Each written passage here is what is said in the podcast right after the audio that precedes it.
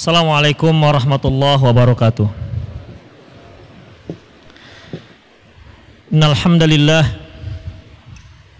nahmaduhu wa nasta'inuhu wa nastaghfiruh wa na'udzu billahi min shururi anfusina wa sayyiati a'malina. May yahdihillahu fahuwal muhtadi wa may yudlil falan tajida lahu waliya mursyida. Asyhadu ilaha illallah wahdahu la syarika lah wa asyhadu anna Muhammadan abduhu wa rasuluh alladzi la nabiyya ba'dah. Faqala Allah Subhanahu wa ta'ala Ya ayyuhalladzina amanu taqullaha haqqa tuqatih wa la tamutunna illa wa antum muslimun. Ya ayyuhalladzina amanu taqullaha wa qulu qawlan sadida. Yuslih lakum a'malakum wa yaghfir lakum dhunubakum. Wa man yuti'illaha wa rasulahu faqad faza fawzan 'azima. Ya ayuhan nasu taqu rabbakumul ladzi khalaqakum min nafsin wahidah wa khalaqa minha zawjaha wa batha minhuma rijalan katsiran wa nisaa. Wattaqullaha alladzi tasaaluna bihi wal arham. Innallaha kana 'alaikum raqiba. Amma ba'du inastaqal hadithi kitabullah hadi Muhammad sallallahu alaihi wasallam. Wa syarrul umur muhdatsatuha. Wa kullu muhdatsatin bid'ah. Wa kullu bid'atin dhalalah wa kullu dhalalatin finnar. Ikhwati wa akhwat rahimani Allah Di kajian yang lalu kita telah bacakan hadis tentang seorang wanita yang menyakiti tetangganya dengan lisannya Padahal dia seorang wanita yang rajin melakukan ibadah kepada Allah Subhanahu wa taala. Rajin melaksanakan salat, rajin puasa, rajin sedekah. Intinya hubungan dia dengan Allah Subhanahu wa taala itu sangat sangat erat, sangat kuat hubungan dia dengan Allah. Namun dia ada masalah dengan tetangganya. Walakinnaha tu'dhi jiranaha bilisaniha. Tetapi dia menyakiti tetangganya dengan lisannya. Lantas Rasulullah menjawab tentang kondisi wanita ini. Beliau mengatakan la khaira fiha. Tidak ada kebaikan atas orang ini. Dalam hadis yang lain menyebutkan hiya finnar. Dia di dalam dia di dalam neraka. Demikian juga pertanyaan kedua, kebalikan dari yang tadi. Seorang yang sholatnya nggak rajin, nggak rajin di sini bukan berarti sholatnya nggak lengkap. Misalnya sholatnya satu hari hanya tiga kali, bukan. Dia sholat wajib, tapi tak banyak sholat sunnahnya. Demikian juga puasa, yang dia laksanakan hanya puasa-puasa yang wajib-wajib saja. Beda dengan perempuan yang pertama. Fulanah, perempuan yang pertama, perempuan yang pertama itu bukan hanya sekedar sholat yang wajib, tapi juga sholat-sholat yang sunnah. Bukan hanya sekedar puasa wajib, tapi juga puasa-puasa yang sunnah. Perempuan kedua, dia hanya sholat-sholat yang wajib saja, Puasa juga puasa-puasa yang wajib saja. Demikian juga sedekahnya sedekah yang wajib-wajib saja. Apa sedekah yang wajib? Zakat, ya, e, nafkah terhadap anak istri, itu juga termasuk sedekah. Taib. Hanya saja wanita yang kedua ini tidak menyakiti tetangganya dengan lisannya. Rasulullah malah katakan untuk wanita yang kedua ini fil jannah dia di dalam surga. Berarti ikhwafiddin bisa saja satu dosa itu menghapuskan pahala yang pernah kita lakukan. Ima memang dia sudah otomatis atau karena ini terkait dengan penggangguan ataupun penyakit menyakitkan tetangga dengan lisan yang berarti dia menzolimi maka pahala-pahala yang dia bawa tadi itu akan dilimpahkan, akan diberikan kepada tetangga yang telah dia zolimi dengan lisannya. Itu kajian yang lalu. Sebagaimana sebagaimana innal hasanat yudhibnas sayiat. Sesungguhnya kebaikan itu bisa menghilangkan keburukan. Ternyata keburukan juga seperti itu. Taib, dalam hadis yang lain, an Abi Hurairah radhiyallahu anhu dari Abi Hurairah radhiyallahu anhu qala dia berkata la yadkhulul jannah man la ya'manu jaruhu bawa'iqah tidak akan masuk surga orang yang tetangganya tidak aman dari perbuatan khianatnya, perbuatan buruknya. Semenjak dia datang tetangga menjadi was-was karena banyak yang hilang. Jemuran hilang, ayam hilang, raib. Dan disinyalir dialah yang melakukan, masih disinyalir. Tapi dengan kedatangan dia itu sudah cukup membuat orang resah. Kata Rasulullah, la yadkhulul jannah. Tidak masuk surga. Misalnya, Termasuk kejahatan yang disebutkan hadis sebelumnya. Dia mencaci maki tetangganya. Mungkin karena dia merasa orang hebat, suaminya pejabat, kemudian karena uangnya banyak dan berlipat-lipat, atau ayahnya orang yang berpangkat, apa lagi? Carilah pokoknya atatnya. Sebentar lagi kan mangkat gitu. Sehingga dia menyakiti tetangganya misalnya. Dia me menunjukkan sifat arogansinya ya. Kata Rasulullah ya yadkhulul jannah tak masuk surga. Memangnya kalau ada seorang tetangga seseorang mengganggu tetangganya sehingga tetangganya terganggu dengan kejahatannya memangnya orang ini nggak akan masuk surga? Saya tanyakan pada antum, apa siapa orang yang tak akan masuk surga? Orang kafir atau orang mukmin? Halo? Halo? Yang tak akan masuk surga itu orang kafir atau orang mukmin? Orang kafir. Rasulullah katakan tak akan masuk surga orang yang tak aman tetangganya dari kejahatannya. Taib.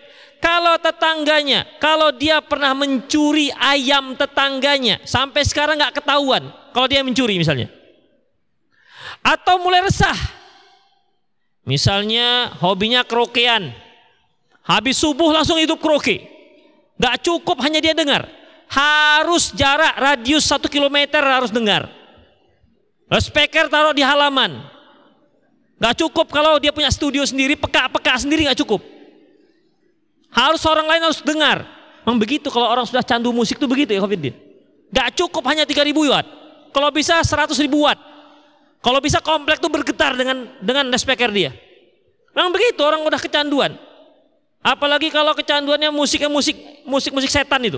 Yang teriak-teriak entah enggak enggak jelas apa. Lompat-lompat enggak jelas kenapa lompatnya.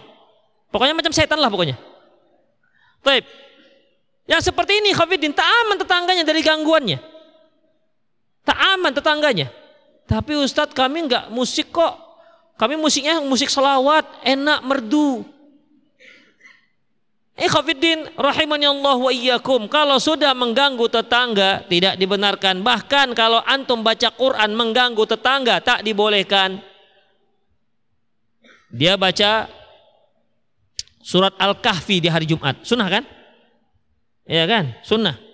Tuh, dipasang speakernya tambah amplifier, tambah equalizernya sekalian. Demikian, dibuat tinggikan suara treble-nya, nusuk ke kuping itu. Sus. Terganggu tetangganya sedang sakit gigi. Sebelah. Ketika tetangganya merasa terganggu, otomatis orang ini tidak akan masuk surga. Tidak akan masuk surga Apakah orang yang mengganggu tetangganya ini kafir sampai nggak masuk surga? Begitu Ikhwanuddin. Tadi kan telah kita sebutkan kaidah alusunnah wal jamaah yang takkan masuk surga itu orang kafir. Adapun orang mukmin sejahat-jahat dia, dia hanya dua punya gendang. Ada dua kemungkinan. Kalau dia tak diampuni oleh Allah, dia akan masuk neraka dulu walaupun akhirnya akan masuk ke dalam surga. Tapi kalau dia diampuni oleh Allah bisa saja dia di awal sudah masuk ke dalam surga. Tetapi orang kafir, apa pun ceritanya, sampai unta masuk ke lubang jarum, takkan dia masuk surga. Itu orang kafir. Itu sudah itu sudah kaidah alusunnah wal jamaah dan prinsip yang diyakini oleh alusunnah wal jamaah. Orang kafir haram masuk surga. Tak boleh masuk surga. Mereka yang mati kafir itu lebih tepat ya. Mereka yang matinya kafir, maka sok neraka.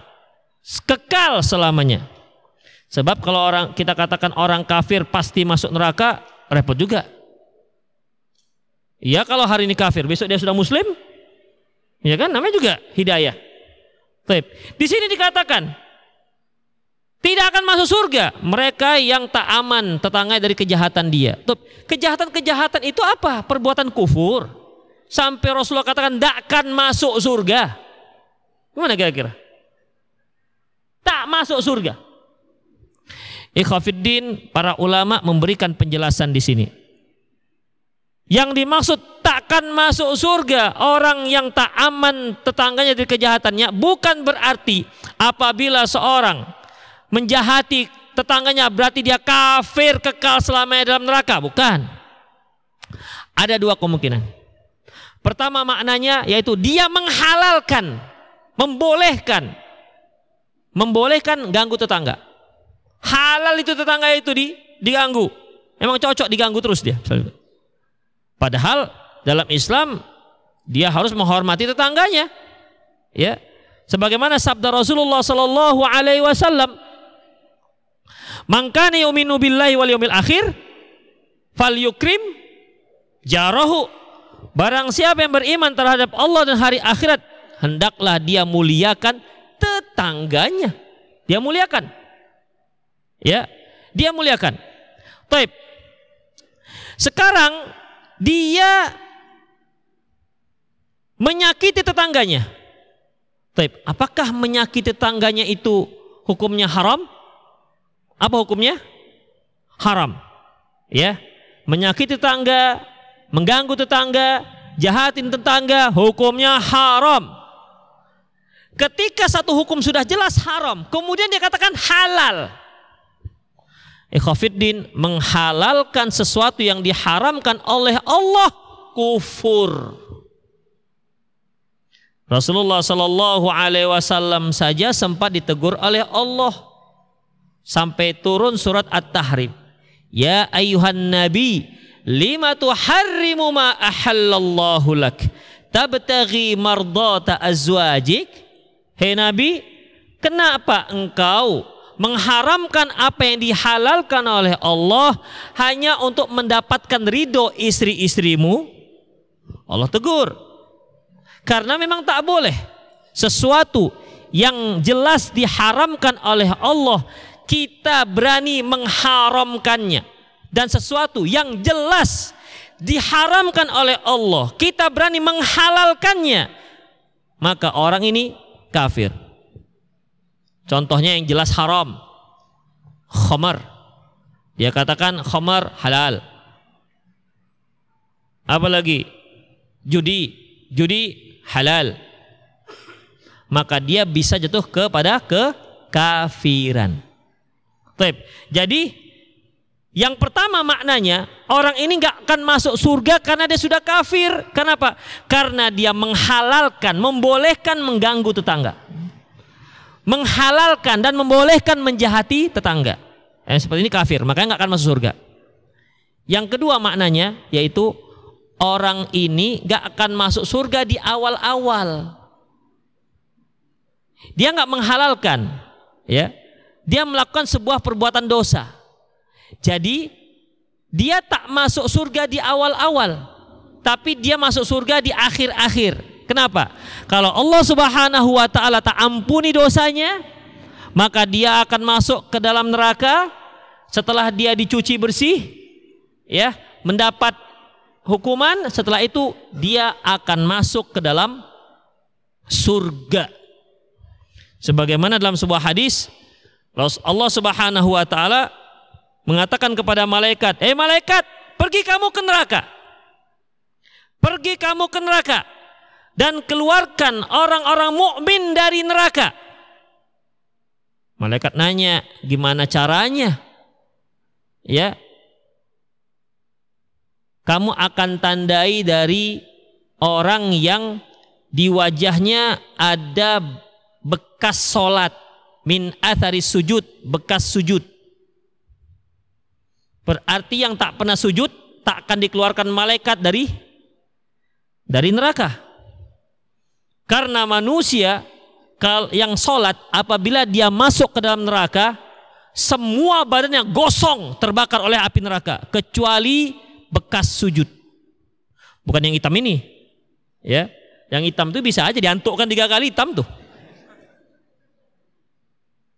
Demikian ikhwafiddin. Jadi bekas sujud dikarenakan rajin sholat. Jadi antum jangan khawatir. Bekas sujud itu tidak harus antum tekan-tekan jidat itu ke ke tikar. Dipilihlah tikar-tikar yang kasar, plastik misalnya. Atau kertas pasir yang 200 itu kan agak kasar tuh. Itu insya Allah satu hari hitam, merah pun.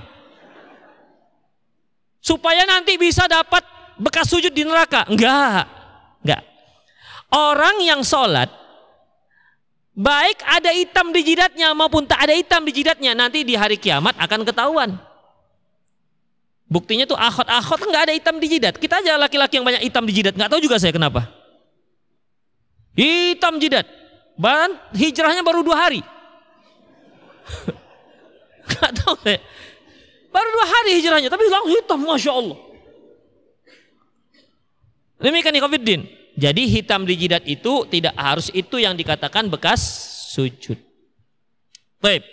Itulah makna kedua, yaitu mereka yang tidak masuk surga maksudnya apa? Maksudnya tidak masuk surga di awal-awal kaum mukmin masuk ke dalam surga, tapi dia harus melalui via via neraka terlebih dahulu. Kemudian ikhwatifiddin rahimani Allah wa iyyakum.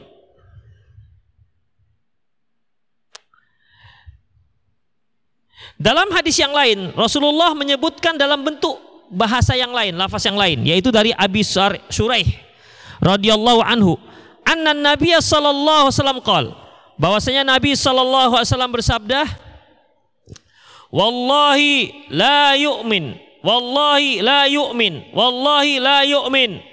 Demi Allah tak beriman, demi Allah tak beriman, demi Allah tak beriman. Jadi di sini ikhwatifidin Allah wa iyyakum tak beriman yang dimaksud apa ini? Sampai tiga kali pakai sumpah demi Allah tak beriman sampai tiga kali. Para sahabat bertanya, wah ini dahsyat ini. Ini berarti do, do, dosa yang akan disebutkan Rasulullah ini bukan bukan dosa sembarangan ini sampai tiga kali. Bahkan pakai sumpah demi Allah tak beriman sampai tiga kali. Sahabat pun nanya, ya Rasul apa? Apa yang nggak beriman? Siapa yang nggak beriman? Ini salah satu uslub cara Rasulullah Shallallahu Alaihi Wasallam memasukkan, mentransfer ilmu kepada para sahabat. Dengan cara bagaimana? Memfokuskan perhatian sahabat, memancing perhatian. Karena kalau orang sudah penasaran, itu ilmunya mantap. Ya, sudah penasaran sampai tiga kali demi Allah tak beriman. Apa ini demi Allah tak beriman? Dua kali Demi Allah tak beriman. Semakin penasaran sahabat. Begitu ikhafidin. Makanya kalau ngajar orang, buat penasaran. Ini enggak. Apa yang mau dikatakan, udah tahu. Aku mau dibuat, dibilang bapak tuh. Pulang aja lah tahunya ujung-ujungnya. Begitu. Itu salah satu uslub. Terkadang ikhafidin, ilmu itu sederhana. Tapi ketika kita menyampaikan dengan baik, yang sederhana itu menjadi luar biasa. Padahal udah sering kita dengar, udah dengar ku bapak itu. Kan sering kita kalau mendengar ustadz, masya Allah. Ini hari sudah hari-hari kita dengar. Tapi ketika ustadz itu yang menyampaikan seperti sesuatu yang baru, racikannya beda. Sama-sama buat omlet. Tahu omlet kan? Kalau nggak tahu berarti antum orang orang pinggir-pinggir Medan. Dadar, kue dadar. Biasa itu, supaya mahal harganya. Kue dadar apa uh, telur dadar dibilang omlet. Taip. Kue dadarnya, tapi ketika dia masak kue, apa namanya? Telur dadar dilempar, sap, sap, sap, sap. Kue dadar juga. Telur dadar juga isinya. Tapi karena masaknya sap, sap, sap, begitu. Sama roti jala. Roti jala kan. Tapi karena rotinya diputar sap, ujungnya kan roti jala juga. Gak akan berubah dia jadi jadi roti tawar. Enggak, tetap roti jala. Nah, begitu Ikhwafiddin, itu namanya menarik perhatian. Ada yang jual es krim, biasa jual es krim, tapi usah bisa gini-gini kan gitu kan. ya. Itu aja menariknya. Rasanya tetap sama. Begitulah Ikhwafiddin. Ada caranya dengan apa lagi? Dengan namanya dirubah. Es krim kan begitu kan. Es krim pisang. Es krim pisang coklat. Tapi dibuat es krim coklat banana. Ya Allah, itu kan pisang juga namanya. Tapi dengan bahasa Inggris agak naik 10 ribu harganya. Itu itu namanya marketing ikhwafiddin. Dan dakwah itu juga termasuk gimana caranya agar orang tertarik. Termasuk judul, pemilihan judul. Misalnya judulnya begini. Uh, solusi masalah terkini. Wah, gitu kan judulnya. Solusi masalah terkini. Nanti dibahas apa? Takwa. Wa may yattaqillahi ja'alahu makhraja. Barang saya bertakwa kepada Allah akan diberi jalan keluar. Jadi solusi masa kini ya bertakwa lah kalian. Itu juga ceritanya. Tapi kan judulnya di, di, di dibuat sedemikian menarik. Jangan judulnya apa itu takwa nggak datang orang. Demikian ikhwatiddin rahimani Allah wa. Ini cara Rasulullah termasuk ya. Di hadis yang lain kan pernah Rasulullah boncengan dengan Muad bin Jabal. Ya Muad kata Rasulullah. Lebih kaya Rasulullah sa'dik. Gak cukup sekali sampai tiga kali. Ya Muad sampai tiga kali. Itu untuk apa? Ikhafiddin supaya dia fokus. Apa ini? Sampai dipanggil tiga kali. Ini juga demikian. Sampai tiga kali. Wallahi la yu'min. Sampai tiga kali. Para sahabat sampai penasaran. Waman ya Rasulullah siapa itu? Siapa? Yang nggak dikatakan beriman itu. Qala alladzi la ya'man jaruhu jaruhu bawa'iqah mereka yang tak aman tetangganya dari kejahatan-kejahatannya. Itu ikhafiddin. Jadi uslub dalam menyampaikan sesuatu yang sederhana dia bisa menjadi istimewa ya. Dia bisa menjadi istimewa dengan kita kepandaian kita dalam menyampaikan. Begitu. Orang menjadi tertarik itu bagaimana caranya? Ya. Orang tertarik itu bagaimana caranya? Tapi terkadang memang disampaikan itu semua ilmu ilmu. Tapi tak ada yang masuk. Bisa? Ya. Saya pernah kita pernah menghadirkan seorang seorang ustadz. Ketika dia memberikan paparannya, masya Allah, saya yang duduk di situ, masya Allah luar biasa, ya. Tapi apa kata ibu-ibu? Apa yang disampaikan ustadz itu? apa yang disampaikan ustadz itu? Nggak ngerti kami. Nah, begitu. Jadi Khafiddin memang beda level kan? Oleh karena itu Rasulullah mengatakan hadisun Ali bin Abi Thalib mengatakan hadisun nas qadra uqulihim. Bicaralah dengan orang sesuaikan dengan dengan akalnya. Taib. Kemudian di khatibitin rahimani Allah wa iyyakum. Jadi di sini ya menunjukkan bagaimana celaan Rasulullah Shallallahu Alaihi Wasallam terhadap orang yang tetangganya tak aman dari kejahatannya, apa pun jenisnya, ya, apa pun jenisnya, Mungkin dia suka mengganggu dari suara atau dikarenakan pertengkaran suami istri setiap hari bertengkar sampai suaranya ke tetangga misalnya. Atau dia setiap malam gitar terus di di halamannya. Gitar sampai jam satu. Mengganggu tetangganya. Tanpa peduli apakah tetangganya terganggu ataukah tidak terganggu. Atau hari-hari asik kroki aja Seolah-olah sudah selesai semua urusan rumahnya. Ketika tetangga itu terganggu, maka termasuk. Dua pertanyaan. Bagaimana kalau tetangga itu terganggu dengan gurihnya masakan kita atau gurihnya aroma ikan yang kita bakar. Ingat ikhwafidin, ketika kita bakar ikan, tempat itu nggak gurih, tempat lain gurihnya. Benar. Antum bakar, itu nggak gurih, tapi ketika asap itu mungkin sudah sudah apa namanya berkolaborasi dengan udara, dia terbang ke tempat tetangga, itu semakin gurih. Kira-kira itu terganggu dengan kejahatan nggak? Sehingga tetangganya meler aja misalnya begitu. Kepingin. Sementara tetangga yang bakar-bakar ikan tidak acuh terhadap tetangganya. Kira-kira termasuk nggak itu? Hmm? Termasuk nggak kira-kira? Ikhafiddin Allahu alam bisawab termasuk. Ya, termasuk. Oke lah kalau tetangganya biasa makan enak. Kalau tetangganya nggak biasa makan enak, gimana? Yang dia makannya hari-hari hanya ikan asin. Itu pun ikan asinnya di digantung. Ikan nasi cium, kok ikan asin makan. Misalnya begitu. Sangkin hematnya, sangkin parahnya itu.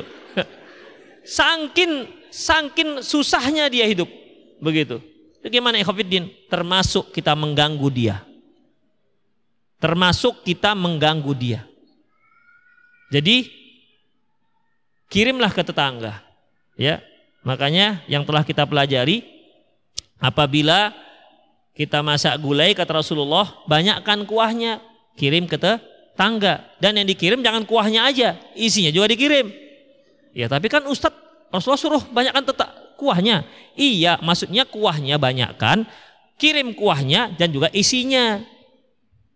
Begitu ikhwafiddin. Kalau antum masak ikan, kirimlah sepotong, sisanya kentang. Satu. Itu cara-cara. Itulah ikhwafiddin rahimani Allah wa ikum. Selanjutnya, babun la tahkiran najaratun li jaratiha. Walau firshina asyatin. Bab janganlah tetangga itu menganggap remeh tetangga yang lain walaupun hanya dengan pemberian firsin asyad, firsin itu ikhwafiddin uh, apa namanya tulang ataupun uh, anggota badan kaki dari lutut ke telapak kaki. Jadi kalau kambing dari lututnya ke bawah itu namanya firsin. Yang jelas tak ada dagingnya, ya kan? Yang jelas tak ada dagingnya. Itu biasa kalau Idul Adha di tempat kita nggak ada yang mau ngambil. Dari mulai lutut kambing ke bawah itu nggak ada yang mau ngambil. Tapi kalau lutut ke atas, banyak yang mau, itu paha namanya. Itu khafiddin. Jadi maksudnya bagaimana? Janganlah kalian menganggap remeh. Ya. Kalau dia mendapatkan pemberian daging seperti itu ataupun uh, makanan seperti itu dari tetangganya. Tapi kita bacakan. An Amri bin Muad al-Ashhali. Dari Amr bin Muad al-Ashhali anjaddatihi dari neneknya. Berarti ini kalau udah masalah kuliner, masakan, nenek-nenek ini meriwayatkan. Tengok, dari neneknya. Annaha qalat, tu nenek mengatakan. Qala li, dia berkata kepadaku. Qala li Rasulullah, Rasulullah pernah berkata kepadaku. Ya nisa al mu'minat, wahai kaum wanita mukminah La tahkirannal mar'at la tahkiranna mar'atun minkunna li jaratiha. Janganlah kalian menganggap remeh, menganggap eng, uh, menganggap uh, menganggap remeh lah, ya, menganggap remeh terhadap tetangganya. Walau qura'u syatin muharrak walaupun dia itu diberi oleh tetangganya yaitu kaki yang dibakar Kaki yang dibakar. Jadi kaki kambing itu Ikhafiddin, kaki kambing itu kan ada bulunya tuh. Dibakar tuh kaki. Dan itu yang dimakan, dibakar. Inilah yang di, diberikan oleh tetangganya. Artinya kalau kita mendapatkan kiriman dari tetangga kita, walaupun kaki kambing yang dibakar, kalau di sop masih mendingan kan? Di sop, sop kaki kambing kan ada ya ada kuahnya. Ini nggak dibakar, ikhwan kering, kering. Kaki kambing yang dibakar. Ketika kita makan tuh kaki, ini juga kering. Kering. Artinya, ya Allah kenapa dibakar? Coba dia sop, coba dia gulai, dia kari. Minimal kuah karinya enak. Ini dibakar. Menunjukkan bagaimana uh, antum bisa membayangkan gimana itu nilai nilai kelezatan apa yang diberikan tangga. Jangan kalian anggap remeh. Ya, jangan anggap remeh. Artinya terimalah dengan senang hati. Terima dengan senang hati. Di sini Rasulullah mengatakan, "Ya ma'syaron nisa." Wahai sekalian kaum wanita. Masalahnya, apakah ini hukum terkait hanya wanita saja? Memang laki-laki boleh? Janganlah seorang wanita meremehkan pemberian tetangganya. Apakah wanita aja nggak boleh, laki-laki boleh? Nah, mengapa Rasulullah Shallallahu Alaihi Wasallam menyebutkan ini wahai kaum wanita? Itu dikarenakan ikhafiddin, umumnya kalau masalah masakan itu, itu wanita.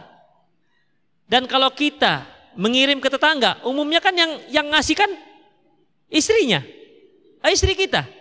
Kalau bapak-bapak yang jenggot begini pakai segini jenggotnya ini kirim, assalamualaikum, tempe dua. Kita kan gengsi. Udahlah, umi aja lah ngirim. itu kita kan. Tengok, sawi, sawi rebus. Demikian nih Hafiddin. Biasanya yang sering ngirim-ngirim itu adalah kaum wanita. Kenapa demikian Ikhwafiddin? Karena berapa yang harus dikirim, emak-emak yang tahu karena dia dia pimpinan matbah, dapur, dia yang tahu. Kalau kita kita kasih nanti lima potong, ternyata tinggal dua potong, anak kita enam. Maka emak-emak lah yang tahu berapa seharusnya yang di, diberi. Berapa kuah yang pantas kita beri. Umumnya kalau laki-laki itu nggak ngerti gitu-gitu. Kau mau kasih tangga, Pak, tolong kasihkan tangga. Oh, udah mencentong aja. Jangan-jangan prio yang dikasih. Dia nggak ngerti berapa cukupnya untuk tetangga, berapa cukupnya untuk untuk dirinya. Nggak ngerti. Itu Khafidin. Sebagaimana yang bisa memanajemen dapur, keuangan dapur kan ibu-ibu juga. Makanya beda gope itu bisa pindah ibu-ibu itu. Berapa ini nang? Go, se bawang sekilo. Oh sekarang sekilo sudah sekian puluh ribu. Misalnya eh, dua puluh ribu lima ratus, ah di sana dua puluh ribu. Putar lagi ke pajak itu, hanya gara-gara beda gope. Laki-laki kan nggak biasa gitu. Udahlah berapalah, ya sok-sok banyak duit gitu lah. Padahal di rumah ya Allah banyak kurangnya gitu. Begitu Khofiddin. Makanya umumnya ibu-ibu itu kalau belanja apalagi di di mall, di swalayan, mereka bisa hafal. Kalau Quran nggak bisa hafal mereka, tapi kalau harga hafal. Di sana lebih murah seribu. Odol di sini lebih mahal seribu. Di sana, di sana kentang lebih murah tiga ratus. Di sini begitu bisa hafal mereka. Jadi cerdas mereka dalam masalah itu. Memang Allah ciptakan mereka untuk itu. Itu dia. Tapi kalau ngapal Quran memang agak susah. Itu dia. Demikian ikhafidin. Jadi dalam masalah ini ikhatifidin rahimani Allah wa iyyakum Makanya yang dipanggil perempuan. Hei kaum wanita. Ya, hei kaum wanita. Janganlah kalian meremehkan pemberian tetangganya walaupun hanya kaki kambing. Tep. Dan memang yang banyak meremehkan itu masalah makanan perempuan. Kita laki-laki. Ini, Pak, ini dari ibu, dari mama. Dah, kita ambil taruh ke dapur kan gitu. Tapi kalau ibu-ibu, ya kaki kambing bakar gitu. Kering lagi nggak ada kuahnya. Demikian ikhwafiddin. Atau dicicip, alah sudah mau basi. Itu dia. Jadi dalam masalah ini ibu-ibu lah yang tahu standar makan enak nggak enak itu. Artinya yang pantas apa enggak. Makanya mereka kalau mereka rasa tidak pantas diberikan, mereka terima. Ah, kayak gini kok dikasihkan sih. Begitu, ya. Yang ngomel pertama ibu-ibu, bukan bapak-bapak. Bapak-bapak jarang ngomel masalah makanan. Kalau dia nggak suka, dia makan di luar aja. Ya kan? Orang duit ada dengan dia. Begitu ikhwafiddin. Makanya yang pertama di dipanggil ya ma'syaron nisa. Wahai kaum wanita. Itu dia. Bukan berarti kaum pria nggak ada. Ada juga kaum pria itu yang lisannya seperti cewek. Ada. Tapi ini jarang. Ya. Umumnya yang urusan dengan kuliner dapur rumah kita itu adalah kaum ibu-ibu. Makanya ini pun direwatkan siapa tadi? Dari nenekku katanya kan. Tadi. Tuh.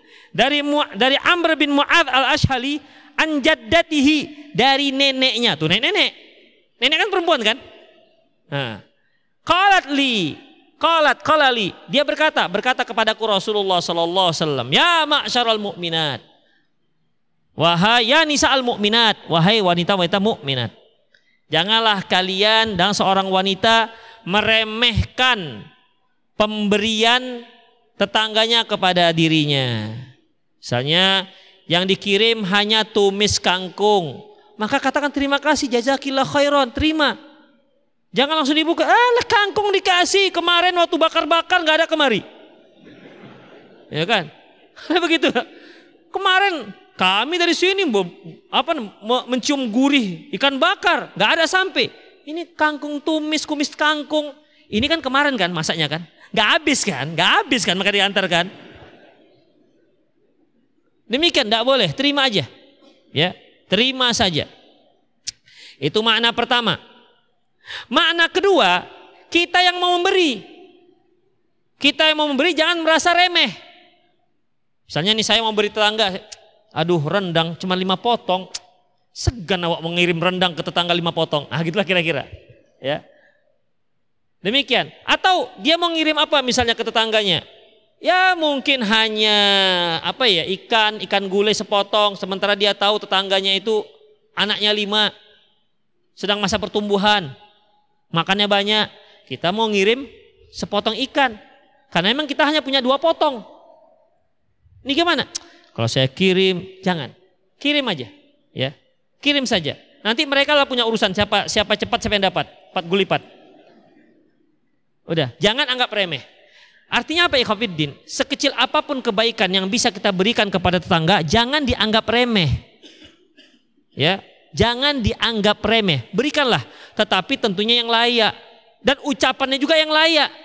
Jangan dia kirimkan gulai ikan dia ngomong ke tangga, bu ini bu gulai ikan. Ini banyak kali kemarin kami masak daripada terbuang, ya kami kasih kalian untuk ibu. Itu penghinaan namanya. Ya, tapi masih bagus loh bu, masih bagus. Iya masih bagus memang, tapi bahasa anda ketimbang dibuang mendingan saya kasih ke ibu. Itu kan penghinaan namanya. Makanya lisannya juga dijaga. Selama dia memang masih layak, masih layak, masih enak dimakan, masih gurih, jangan anggap remeh. Nilainya nanti itu tergantung seberapa besar pautan hati kita dengan dengan makanan tersebut. Makanya Allah katakan, "Lan tanalul birra hatta tunfiqu mimma tuhibbun." Kalian tidak akan mendapatkan kebaikan hingga kalian menginfakkan apa yang kalian cintai, apa yang kalian sukai. Misalnya nih datang tamu, kita punya rendang, punya rendang tumis kangkung, tempe, tahu. Udah. Yang dikasih ke tamu tumis kangkung, tempe, tahu. Rendangnya mana? Gak usah lah. Ini langka ini adanya. Jarang-jarang kita makannya. Nah, itu Khafiddin. Di situlah tingkat keimanan kita. Udah. Ya, antum kalau tang tamu, kalau ternyata ada yang disimpan-simpan karena enak, di situlah nilai kita. Tapi kalau kita ingin tamu kita tuh senang, udah keluarkan semua, keluarkan semua. Apa yang enak, keluarkan. Begitu. Itu baru namanya kita menginfakkan apa yang yang kita sukai. Begitu ikhwatiddin. Datang tamu disuguhkan air putih. Padahal di rumahnya ada kopi, ada teh manis, ada susu, apalagi ada cincau dan lain-lainnya. Bisa dia buat jus jeruk tapi yang dia kasih air putih. Natural katanya. Gak bercampur apa-apa. Bilang aja malas kan pelit. Itulah dia Khofiddin. Seharusnya seharusnya dia kalau bisa kasih menu. Bang, mau minum apa? Minum dingin, panas, susu, jus. Jika memang ada ya, kalau nggak ada jangan ditawar. Memang ada, Oh, saya maunya susu aja lah bang. Oh iya, tapi untuk kali ini air putih aja lah bang ya. Itu itu kan berarti hanya sekedar basa-basi. Tak dibolehkan nih Khofiddin. Demikian, berilah yang tamu itu yang terbaik yang kita punya. Demikian juga tetangga kita. Walaupun apa yang kita pilih itu memang masih enak, tapi karena memang kita enak sudah makannya, sudah buak, sudah bosan, baru dikirim pada tetangga, itu nilainya beda. Nilainya beda dengan gulai ataupun hanya sekedar goreng kentang, tapi kita suka. Waktu itu kita kirim pada tetangga. Dengan rendang yang kita kirim, tapi kita sudah bosan makan rendang.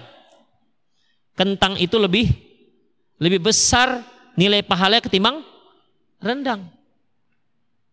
Karena lantanal birra hatta tunfiqu mimma tuhibbun. Kalian tidak akan mendapatkan kebaikan hingga akan menginfakkan apa yang kalian cintai. Yang dicintai yang mana? Itu dia. Ya, itulah nilai kebaikan seseorang.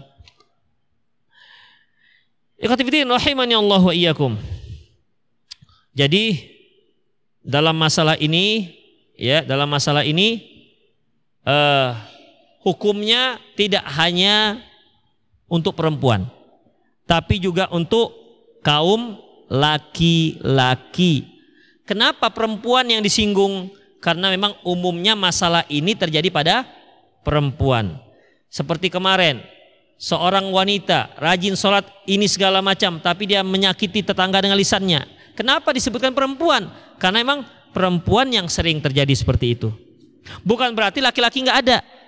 Laki-laki termasuk memiliki hukum yang sama dengan dengan perempuan. Demikianlah ikhwatiddin rahimani Allah wa iyyakum.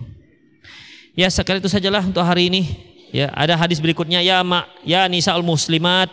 Wahai wanita muslimat ya nisaul muslimat. Wahai nisa muslimat wanita muslimat la tahkiran najaratu lijaratiha janganlah seorang tetangga, wanita tetangga meremehkan wanita tetangganya. Seorang wanita janganlah meremehkan tetangganya. Walau firsyani syatin walaupun dia hanya memberikan kaki kambing. Kalau yang tadi kaki kambing yang masaknya dibakar. Kalau ini hanya kaki kambing Firshan ya. Firshan dengan kura sama. Ya. Firshan itu pada pada arti asalnya itu kalau antum lihat engsel terakhir di unta sepatunya itu itulah yang dimasak. Kalau lembu apa ada juga kan? Uh, sop kaki tapi bukan kaki yang paling bawah mulai engsel yang dekat untuk kaki telapak kakinya. Ada itu sekarang. Ya, itulah ikhwatiddin. Itulah namanya firshan. Dari mulai engsel paling bawah ke ke sepatunya. Itu namanya firshan. Demikianlah qul qouli hadza wa astaghfirullah li wa lakum wal muslimin innahul ghafurur rahim. Bagi yang bertanya silahkan baik melalui surat maupun melalui melalui tulisan maupun melalui WA 0895 6113 277778. 0895 6113 2778.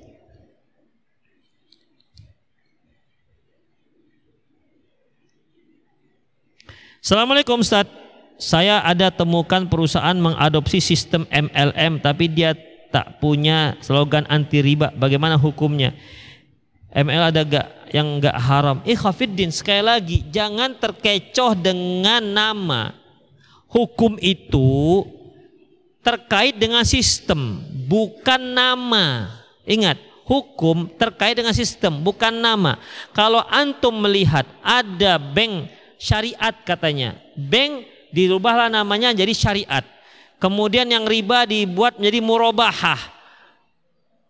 Dibuat mudorobah, apalah namanya. Nama itu tidak merubah hukum yang hakiki. Yang terpenting bukan namanya, tetapi sistemnya maka pelajari sistemnya, bukan dirubah nama. Kalau sudah jadi nama Arab berarti dia sudah halal. Disko haram, disko Arab halal. Ya, gitar Inggris haram, gitar Arab halal. Mana ada? Begitu. Dan perlu antum ketahui, Abu Jahal juga bahasanya Arab. Paling benci dengan Rasulullah Sallallahu Alaihi Wasallam.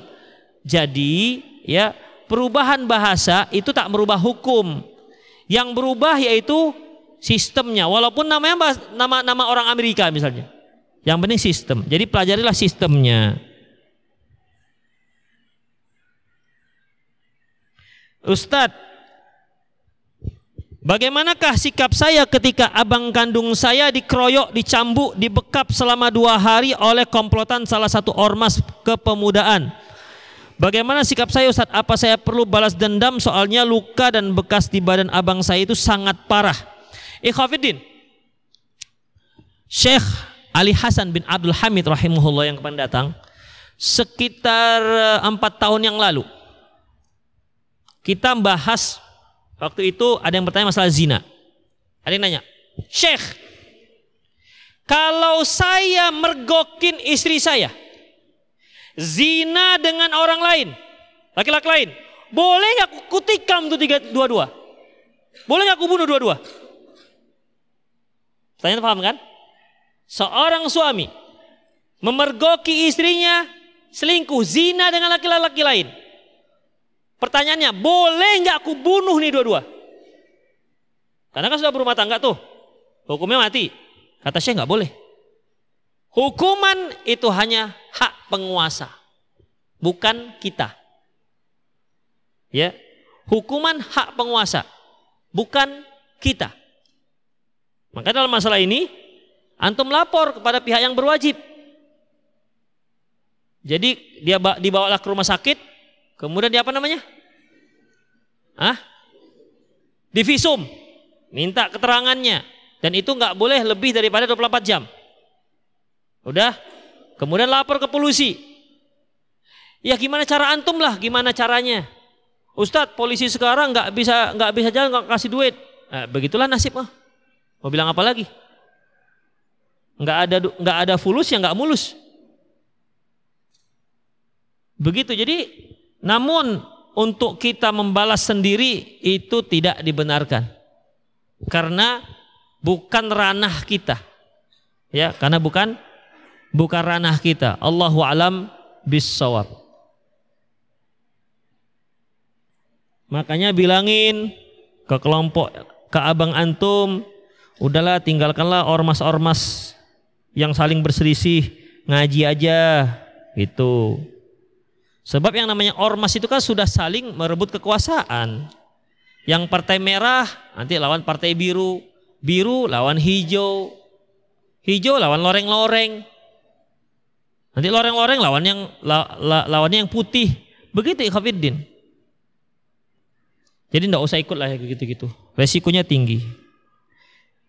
Saat ini hukum menikah sudah wajib untuk anak, tapi orang tua anak belum beri izin untuk menikah karena anak masih kuliah. Cara apakah yang anak lakukan untuk membujuk orang tua? Masya Allah, antum lebih tahu lah tentang orang tua daripada saya. Orang tua itu ya punya karakter yang beda-beda. Ada orang tua tuh matre. Sudah hari-hari kasih limpul, limpul, limpul, limpul. Tahu limpul kan? 50 ribu. Udah, udah sebulan, mak kawin. Oh iya, ngapa silakan. Gitu. Udah. Ada yang orang tua itu melihat nggak dikasih karena bukan karena nggak karena masih kuliahnya. Dilihat, ya Allah anak ini mau kawin, jajan aja masih aku yang ngasih. Gimana mau kawin? Nanti kalau dia kawin, jajan istrinya aku juga yang ngasih kata mamanya. Kan tambah berat beban mamanya. Makanya kalau antum lihat seperti itu, tunjukkan kepada orang tua antum. Mak, saya bisa insya Allah.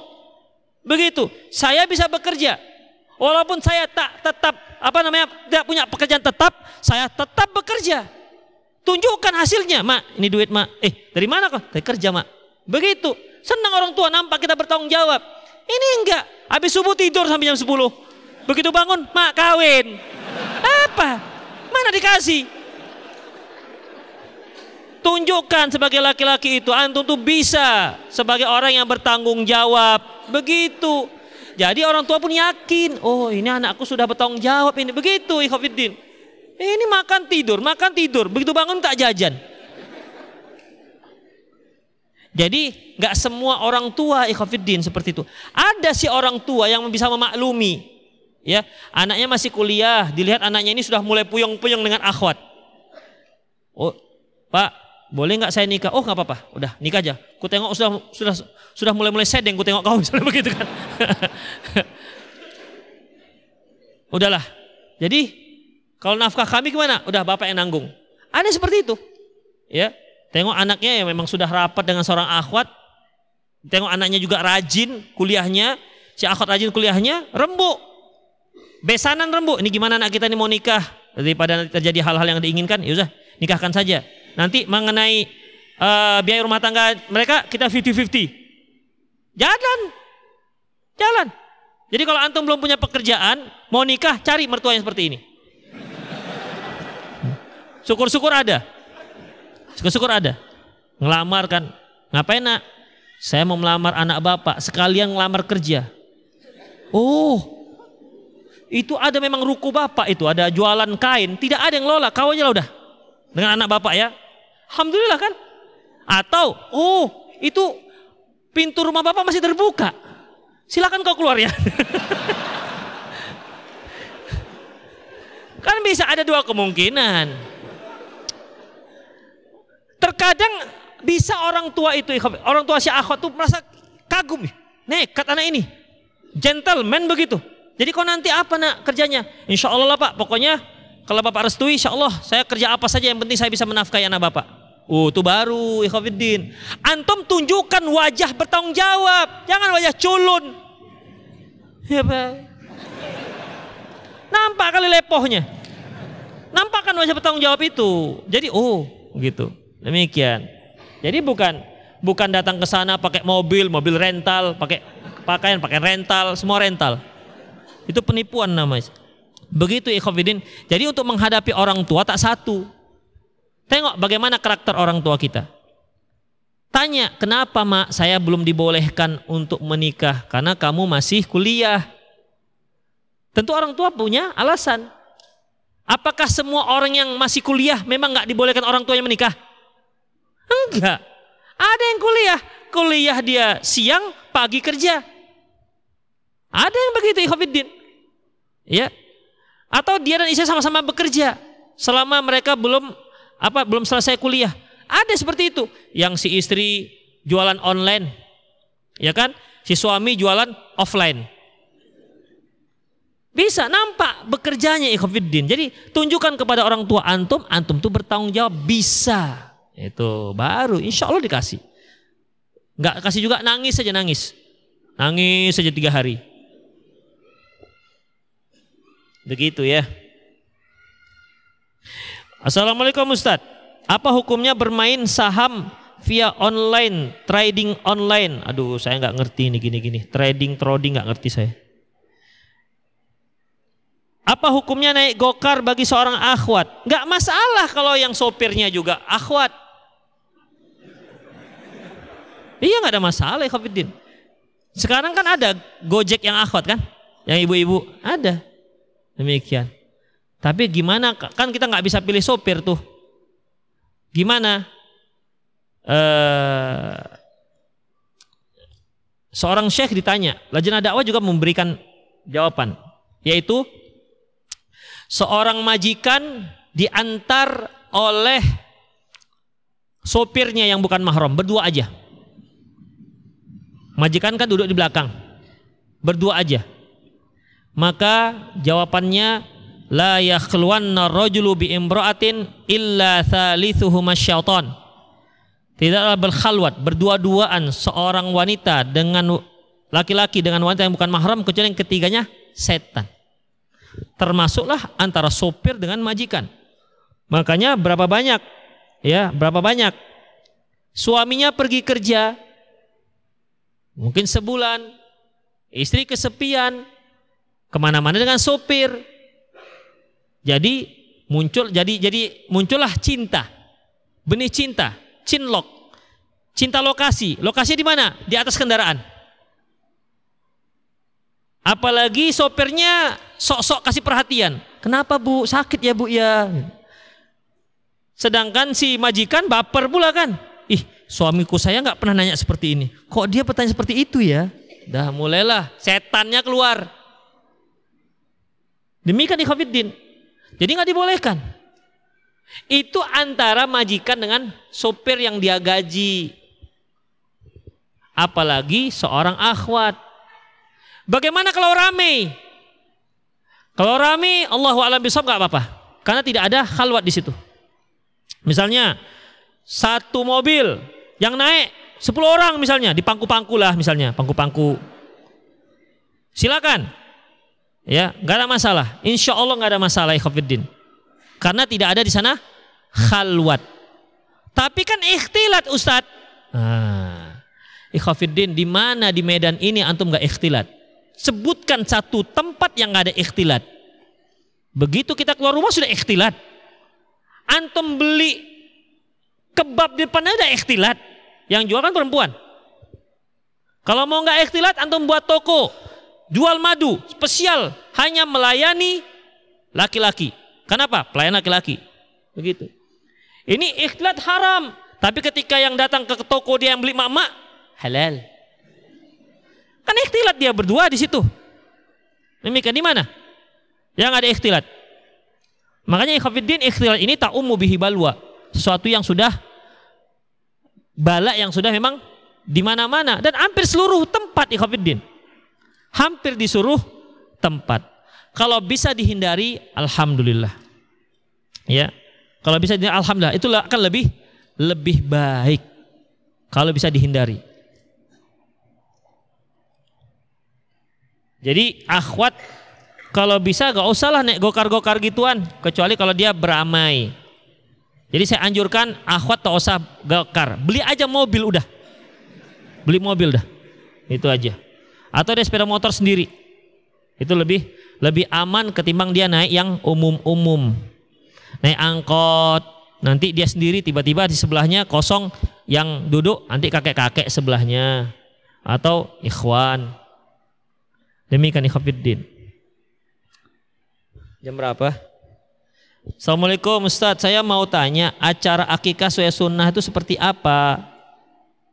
Akikah itu ikhwafiddin, kullu mauludin marhunatun bi marhunun bi akikatihi. Semua yang anak yang baru lahir itu tergadai dengan akikahnya. Ya. Tutbahu yauma sabi'ihi yang disembelih di hari ketujuhnya. Waktu sama diberi nama pada hari ketujuh. Waktu mit anhul ada dan digundul dia. Dah. Jadi di hari ketujuh itu disembelih kekahnya. Kemudian apa? Bagikan. Terserah antum mau bagi mentah atau bagi masak, nggak ada masalah. Yang terpenting di situ adalah sembelihnya di hari ketujuh atau karena istri baru melahirkan tujuh hari, mertua nggak ada di dekat, kita jauh dari keluarga. Jadi bagaimana? Potong di hari ketujuh, masuk freezer. Masuk freezer, sudah. Kapan masaknya? Yang penting potongnya di hari ketujuh. Mungkin tiga hari, empat hari lagi antum, antum baru punya lapang waktu masak, bagi-bagikan. Tidak harus ngundang ke rumah. Ya. Tidak harus ngundang ke rumah. Kemudian diberi nama di hari ketujuh Diberi nama begitu saja, tidak harus resmi, tidak harus digendong oleh Pak Ustadz. Antum apa namanya ngundang Pak Ustadz amplop lagi kan? Tambah lagi uang keluar. Udah, umumkan aja. Ini nama anak saya Fulan selesai. Atau tempel dinding. Akekah anak saya namanya Fulan, udah selesai. Tidak harus pakai peresmian tabal nama. Acara penabalan nama. Tidak usah. Bertambah biaya atau nanti. Udah, buat aja nama kekah anak saya fulan. Udah selesai. Pemberian nama. Kemudian rambutnya dipotong, dicukur, lantas ditimbang. Misalnya berat rambutnya setelah ditimbang 6 on misalnya. Eh, banyak kali 6 on ya. Misalnya setengah on. Kemudian dia berinfak setengah on perak. Itu dia. Perak ya. Tapi akhwat yang mau pulang sudah boleh dipersilahkan. Kami para ikhwan nanti jam 6. Silakan para akhwat yang mau pulang sudah dipersilahkan. Kecuali yang menunggu suami. Bagaimana hukumnya bersumpah di atas Al-Quran hanya dengan mencari tahu pelaku dalam kasus pencurian? Ikhafiddin, bersumpah dengan Al-Quran itu bid'ah. Seperti pejabat disumpah taruh Al-Quran. Dengan ini saya bersumpah tidak akan menyalahi apa namanya tidak akan menyalahi wewenang saya sebagai enggak yang sumpah itu wallahi tallahi billahi itu sumpah namanya. Bukan pakai Quran. Taruh di kepala lagi. Demikian. Dalam Islam sumpah itu demi Allah itu sumpah namanya. Taib, ada orang mencuri. Udah. Tanya, eh kau mencuri ya kemarin? Enggak pak. Demi Allah. Demi Allah. Maka kalau sudah dikatakan demi Allah, kita wajib percaya. Kita wajib percaya. Sebagaimana Nabi Isa alaihissalam disebutkan dalam sebuah hadis sahih, Beliau melihat seorang mencuri. Lantas beliau cegat, eh kamu mencuri ya? Kata pencuri ini, wallahi lah, enggak. Oh berarti saya yang salah melihat. Jadi kalau kita sudah minta sumpah orang dan dia bersumpah, kita wajib untuk percaya. Karena apa? Sudah urusan dia dengan Allah. Tapi bagaimana kalau begini? Pencuri ayam. Ayam dalam, dalam kain sarung. Udah. Kau curi ayam saya ya? enggak. Ketek dari dalam sarung. Ketek dalam sarung. Itu siapa? Ini ayam. Itu bukan ayam bapak. Kita tengok ayam kita ada tandanya jelas. Ya. Ada tandanya jelas. Demi Allah, iya demi Allah, nggak usah dipercaya karena sudah jelas bohongnya. Begitu. Terakhir, Apakah kalau terkena air genangan hujan becek membuat pakaian kita najis? Rasulullah Shallallahu Alaihi Wasallam bersabda, Al ma'u tahurun la yunajjisu syai. Air itu suci dan tidak ada satupun yang membuatnya menjadi najis. Illa in taghayyara rihuhu aw ta'muhu aw launuhu binajasatin tahdutsu fih. Kecuali jika air tersebut berubah rasa, warna ataupun rasa, warna ataupun bau binajasatin tahdutsu fi akibat najis yang masuk. Jadi perubahan tiga sifat, warna, bau dan rasa ini berubah jika masuk najis. Tapi kalau berubah tiga sifat ini atau salah satunya dengan yang bukan najis, maka dia nggak najis. Misalnya nih, antum mau buat agar-agar, kepingin agar-agar warna biru, karena ada kan ada ginju biru tuh, gopek mungkin sekarang harganya atau seribu, dibawa mau ambil air lah di bak, jatuh tuh ginju ke dalam bak, berubahlah menjadi kuning. Boleh nggak kita gunakan airnya? Tuh untuk boleh, kenapa? Yang merubah warnanya bukan najis. Udah? Yang berubah mananya bukan bukan najis. Jadi kalau dia yang merubah rasa atau warna atau bau karena najis, barulah dia katakan Baik. Antum punya bak. Begitu mau wudhu, ternyata ada dahak yang menggenang terapung di atas. Tengok udah mulai keruh. Apakah airnya najis apa tidak? Hah? Kenapa? Hah? Karena dahak bukan najis. Kalau antum nggak tega, pakailah untuk wudhu. Tapi janganlah dahaknya begitu. Hukum asalnya sudah boleh dipakai ikhwafiddin. Misalnya antum ambil atasnya gitu kan, sudah boleh dipakai. Tapi kalau nggak tega terserah lain lagi ceritanya. Tapi hukumnya masih dikatakan suci. Kenapa? Karena kalaupun berubah, dahak itu bukan bukan najis. Itu ikhwafiddin. Taib, antum mau wudhu, ternyata ada bangkai tikus di situ. Antum analisa, kan ada tiga. Pertama, lihat warnanya. Berubah enggak? Kalau dia berubah menjadi keruh, enggak boleh. Pokoknya berubah gara-gara bangkai tikus. Enggak. Warnanya jernih, ah rasa, rasa. Udah. Kalau dia berubah rasanya Nggak tahu saya kalau air kena bangkai itu apa rasanya? Siapa yang pernah coba? Berubah rasanya, berarti najis, buang. Tapi kalau tidak, nggak ada masalah ya Jadi itu cara menilai air. Misalnya ini sering ditanyakan saya. Biasanya kan kalau toilet itu di masjid, ini dudukannya sebelah baknya. Ada yang nanya, Ustadz, kalau kita pipis, itu kan nanti pipisnya lompat, lompat, lompat, lompat masuk bak. Ya kan? Entah berapa kali lompat dia. Ada nggak kemungkinan seperti itu? Ada. Tapi tinggal lihat akibat percikan lompat, lompat, lompat, lompat, misalnya masuk ke dalam bak, berubah nggak warnanya, berubah nggak rasanya, berubah nggak apalagi baunya. Kalau nggak, dia dianggap naj, dianggap suci, selesai masalahnya. Kecuali kalau ada yang kencing langsung sus ke bak. Itulah lagi ceritanya Ikhobiddin.